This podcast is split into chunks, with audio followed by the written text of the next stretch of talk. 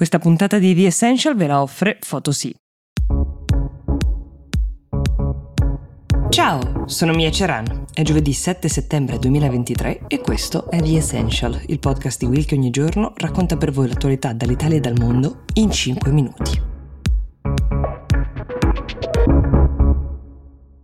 Poche cose uniscono i popoli come lo sport. Pensate alle partite degli europei o dei mondiali di calcio che abbiamo vinto, ma non solo quelle. Pensate alle gioie e alle emozioni che ci hanno regalato gli atleti azzurri durante le Olimpiadi. Sono dei momenti che rinvigoriscono, possiamo dire così, l'orgoglio nazionale come pochi altri ed è un po' quello che sta accadendo alla Turchia in questo momento per le gesta della propria nazionale di pallavolo femminile. Domenica scorsa le Filenin Sultan Lari, come sono state ribattezzate queste atlete, cioè sultane della rete, hanno vinto il titolo europeo nella finale che hanno disputato con la Serbia a Bruxelles. A proposito di orgoglio nazionale, fa piacere sapere che ad allenarle è stato un italiano, Daniele Santarelli, che l'anno scorso invece allenava la fortissima nazionale serba.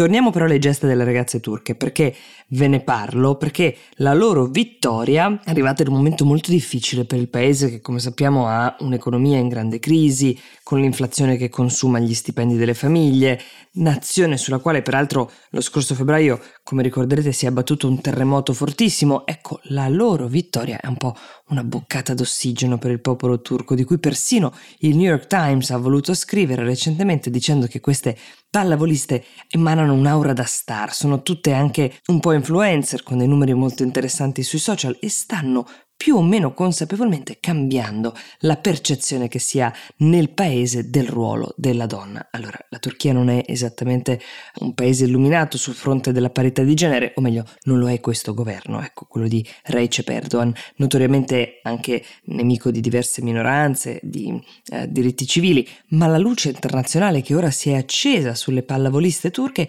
rischia di illuminare un paese intero, o almeno una metà del cielo, come si potrebbe dire. Il primo modo di dichiarare la loro posizione lo hanno scelto nel vestiario. Molte pallavoliste di fede islamica nel mondo giocano con il capo coperto, loro invece hanno scelto di non farlo e queste donne attraverso i loro canali hanno abbracciato la filosofia più progressista, più open-minded, diciamo, della società turca e anche quella meno legata alla religione, la laicità dello Stato turco è un altro tema piuttosto scottante. Si rifanno ai principi dell'uomo più laico che abbia mai guidato la Turchia, cioè Ataturk, e se giocare senza velo vi sembra poca cosa, sappiate che c'è un pezzo di paese che invece non apprezza affatto i loro costumi contemporanei, i loro tatuaggi, i capelli colorati in maniera non convenzionale e ci vuole decisamente del coraggio in alcuni paesi al mondo per fare cose che invece in buona parte dell'Occidente non rappresentano più una provocazione per nessuno.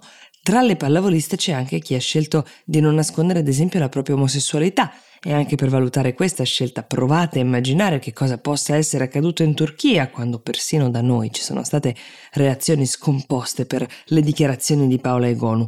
Intanto per le bambine e le ragazze turche, racconta sempre il New York Times, è nato il programma Sultane di domani, un percorso per iniziare alla pallavolo e chissà magari anche ad un modo di guardare il mondo più aperto e più laico di quello che va ancora per la maggiore in Turchia in questo momento.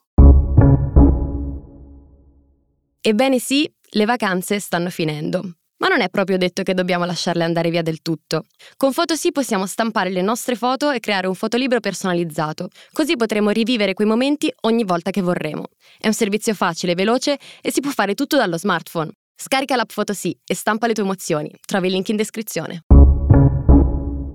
Allora, quando abbiamo affrontato invece il tema del caro affitti nelle grandi città italiane, dei giovani lavoratori, anche degli studenti che non riescono a permettersi di vivere in città dove i prezzi delle case, ma anche delle stanze, sono proibitivi rispetto alla media degli stipendi, abbiamo accennato al fatto che a far salire i prezzi ha contribuito sicuramente la politica sempre più diffusa degli affitti brevi, cioè per i proprietari di casa il guadagno che si può ottenere affittando a breve termine eh, un appartamento è imparagonabile a quello che si può ottenere da un contratto stabile e a questo, come è facile intuire, ha contribuito molto il boom su scala globale di Airbnb e di piattaforme simili.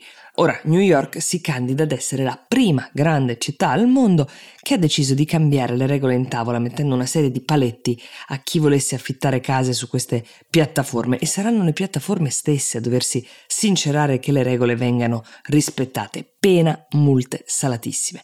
Di che cosa parliamo? Intanto gli utenti che vogliono affittare le proprie case devono registrarsi presso il comune della città per dimostrare di essere effettivamente residenti in questi appartamenti e di soggiornarci quando ci sono gli ospiti, quindi alla vecchia maniera dell'Airbnb, questo per differenziare il servizio da quello degli hotel, si presume.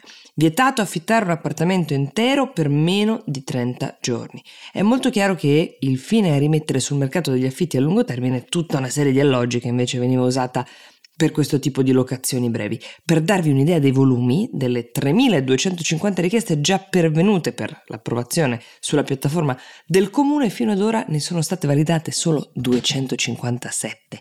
E per darvi un'idea della percentuale del business totale, vi basti sapere che il comune di New York ha stimato che su Airbnb gli annunci di affitti che non rispettavano le norme erano quasi 11.000 e ora i newyorkesi, o coloro che sperano di trovare un alloggio a New York a cifre più umane, restano in attesa di vedere che cosa accadrà al mercato e chissà che New York non sia ancora una volta l'apripista per quello che succederà nel resto del mondo. The Essential per oggi si ferma qui, io vi do appuntamento a domani e vi auguro una buona giornata.